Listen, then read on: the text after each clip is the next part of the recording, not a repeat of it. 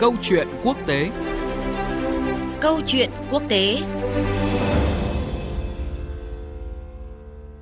Kính chào quý vị và các bạn. Thưa quý vị, tuần qua ghi nhận những động thái chiến lược mới của Mỹ tại khu vực Ấn Độ Dương-Thái Bình Dương với chuyến công du hai quốc gia đồng minh quan trọng là Hàn Quốc và Nhật Bản của Tổng thống Joe Biden. Đây là chuyến công du đầu tiên của người đứng đầu Nhà Trắng đến châu Á kể từ khi nhậm chức. Chuyến thăm lần này được xem là cơ hội để chính quyền Tổng thống Biden không những tăng cường quan hệ với các đồng minh mà còn thúc đẩy khuôn khổ kinh tế Ấn Độ Dương-Thái Bình Dương, đẩy mạnh hợp tác trong khuôn khổ nhóm bộ tứ quát gồm có Mỹ, Nhật Bản, Australia và Ấn Độ, từ đó thúc đẩy vai trò và tầm ảnh hưởng trong khu vực.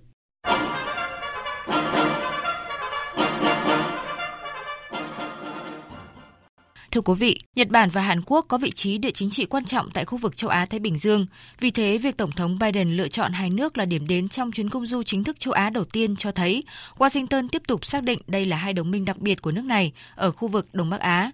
Tại Hàn Quốc, Tổng thống Biden đã có cuộc gặp thượng đỉnh với người đồng cấp nước chủ nhà Yoon suk yeol trong đó hai bên nhất trí nâng cấp liên minh song phương trở thành liên minh chiến lược toàn diện toàn cầu, tăng cường hợp tác kinh tế và công nghệ nhằm xây dựng chuỗi cung ứng toàn cầu an toàn và linh hoạt, đồng thời mở rộng quy mô các cuộc tập trận quân sự chung. Tuyên bố chung Mỹ-Hàn được đánh giá là kết quả quan trọng đầu tiên của Tổng thống Biden trong chuyến công du châu Á, tạo động lực thúc đẩy quan hệ hai nước trong thời gian tới. Trong khi đó, tại hội đàm với Thủ tướng Nhật Bản Kishida Fumio, Tổng thống Biden cũng phát đi thông điệp về quan hệ đồng minh vững chắc với Tokyo. Ông nhất trí tăng cường hợp tác với Nhật Bản trong việc nghiên cứu và phát triển chất bán dẫn nhằm mở rộng năng lực sản xuất của mỗi nước và đảm bảo nguồn cung chip ổn định. Đáng chú ý tại Nhật Bản, Tổng thống Mỹ Joe Biden đã công bố một khuôn khổ mới nhằm thể hiện các cam kết về kinh tế của Mỹ ở khu vực Ấn Độ Dương-Thái Bình Dương –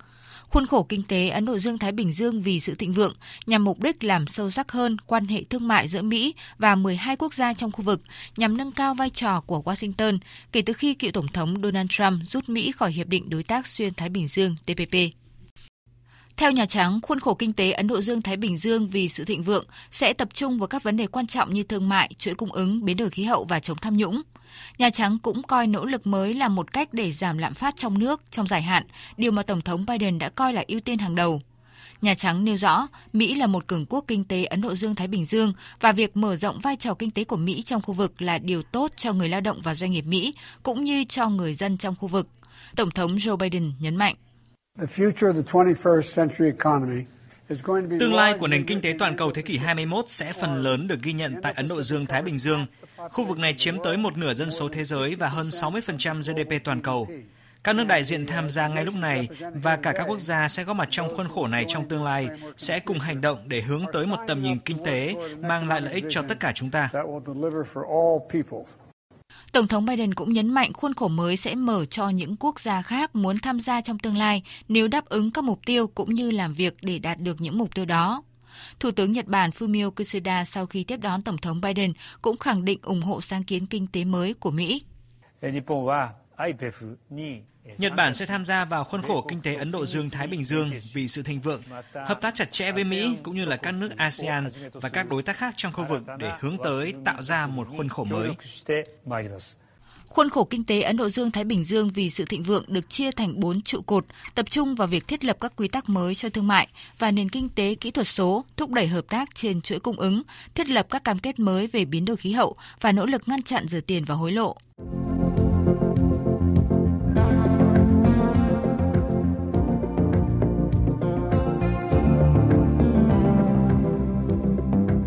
Thưa quý vị, đặc biệt trong bối cảnh tình hình căng thẳng leo thang tại khu vực Đông Bắc Á với gần 20 vụ phóng tên lửa của Triều Tiên kể từ đầu năm tới nay, với những mục tiêu an ninh chung, hợp tác chặt chẽ với Seoul và Tokyo cũng như củng cố liên minh Mỹ-Nhật-Hàn trước những động thái của Bình Nhưỡng tiếp tục đóng vai trò sống còn đối với Mỹ tại khu vực. Chưa hết tại Tokyo, Nhật Bản, Tổng thống Mỹ Joe Biden trong tuần đã cùng lãnh đạo các nước khác thuộc nhóm bộ tứ, bao gồm Nhật Bản, Ấn Độ và Australia nhóm họp các bên đã ra tuyên bố khẳng định cam kết đối với một khu vực Ấn Độ Dương-Thái Bình Dương tự do, rộng mở, bao trùm và có khả năng phục hồi. Phạm Huân, phóng viên Đài tiếng nói Việt Nam thường trú tại Mỹ, thông tin. Tuyên bố chung nhấn mạnh sự ủng hộ mạnh mẽ đối với các nguyên tắc của tự do, thượng tôn pháp luật, các giá trị dân chủ, chủ quyền và toàn vẹn lãnh thổ, giải quyết hòa bình các tranh chấp mà không dùng tới vũ lực hoặc đe dọa sử dụng vũ lực, tự do hàng hải và hàng không. Các nước thuộc nhóm bộ tứ cũng tái khẳng định quyết tâm duy trì trật tự quốc tế dựa trên luật lệ, nơi không có mọi hình thức cưỡng ép chính trị, kinh tế và quân sự.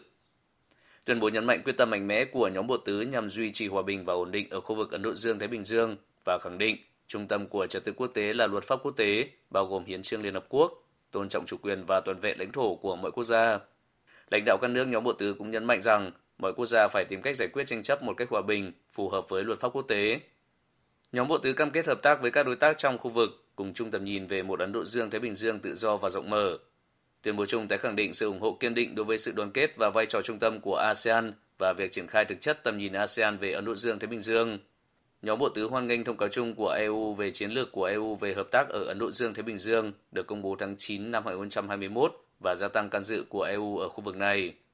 Nhóm bộ tứ tuyên bố sẽ ủng hộ tuân thủ luật pháp quốc tế, đặc biệt được thể hiện trong Công ước Liên Hợp Quốc về luật biển và duy trì tự do hàng hải và hàng không, nhằm ứng phó với các thách thức đối với trật tự hàng hải dựa trên luật lệ, bao gồm ở Biển Hoa Đông và Biển Đông.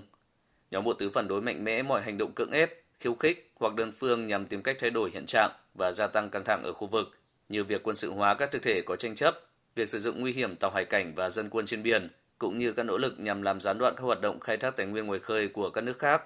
Thưa quý vị, được xem là một cơ chế hợp tác vì khu vực Ấn Độ Dương-Thái Bình Dương tự do và rộng mở, hội nghị Quad lần này đã đưa ra những sáng kiến gì đáng chú ý nhằm tăng tính kết nối ở khu vực. Bây giờ phóng viên Bùi Hùng, thường trú Đài tiếng nói Việt Nam tại Nhật Bản, phân tích.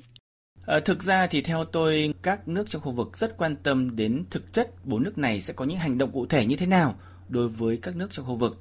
Và đây cũng chính là sự kết nối thực chất nhất – Tại hội nghị lần này thì lãnh đạo bốn nước cũng đã cam kết rằng trong vòng 5 năm tới, một khoản đầu tư với viện trợ khoảng 50 tỷ đô la Mỹ sẽ được thực hiện cho khu vực Ấn Độ Dương, Thái Bình Dương, bao gồm cái khoản viện trợ cho các nước đang phát triển có khó khăn về à, các khoản nợ hay là viện trợ nhân đạo và hỗ trợ phòng chống thiên tai, dịch bệnh. À, bên cạnh đó thì Nhật Bản, Mỹ, Australia, Ấn Độ sẽ tăng cường hợp tác trong lĩnh vực vũ trụ bằng việc cung cấp thông tin vệ tinh cho các nước trong khu vực. À, và một góc độ mang tính kết nối ở đây, trước tiên là phải làm thế nào để bốn nước có tiếng nói chung trong mọi vấn đề.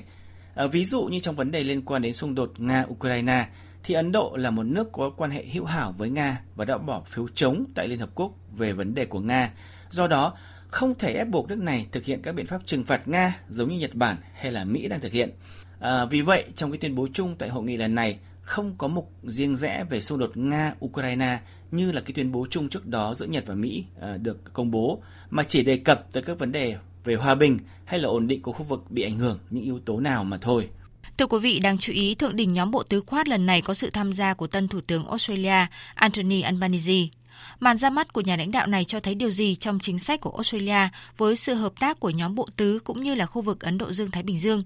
Phóng viên Bùi Hùng, thường trú Đài tiếng nói Việt Nam tại Nhật Bản nhận định. Trong nhiều chục năm nay thì quan hệ Australia và Trung Quốc là rất nguội lạnh. À, tháng 4 năm nay thì Trung Quốc cũng đã có ký ký cái hiệp định an ninh với quần đảo Solomon là quần đảo Nam Thái Bình Dương. Do đó, Australia để nâng cao năng lực kinh tế và quân sự ở khu vực mà tạo thế đối kháng với Trung Quốc đã thúc đẩy à, mạnh à, mẽ cái việc hợp tác với Nhật Bản, Mỹ và Ấn Độ. Tuy nhiên thì cũng có ý kiến cho rằng thủ tướng mới à, có thể có những chính sách thay đổi đối với Trung Quốc, nhưng việc hợp tác với các nước trong khuôn khổ Quắc là không thay đổi.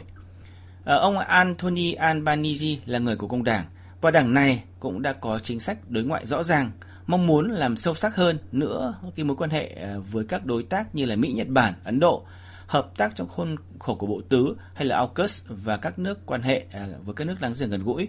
À, trong cái hội nghị lần này thì tân thủ tướng Anthony Albanese là mong muốn cũng đã tổ chức cái hội nghị thường niên lần thứ năm tại Australia đây, à, theo tôi, là một cái yếu tố cho thấy tân thủ tướng sẽ tiếp tục tăng cường hợp tác với các nước trong nhóm bên cạnh cái chính sách à, mà đảng của ông đã thực hiện trước đó.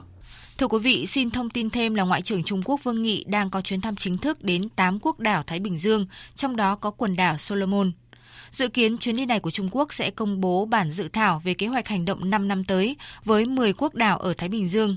trong bối cảnh như vậy, cái bắt tay hợp tác chặt chẽ giữa bốn nước trong nhóm bộ tứ cũng như chuyến công du châu Á lần này của Tổng thống Mỹ Joe Biden được đánh giá là bước đi chiến lược của Mỹ và các đối tác, đồng minh chuẩn bị sẵn sàng ứng phó với các thách thức mới từ Trung Quốc.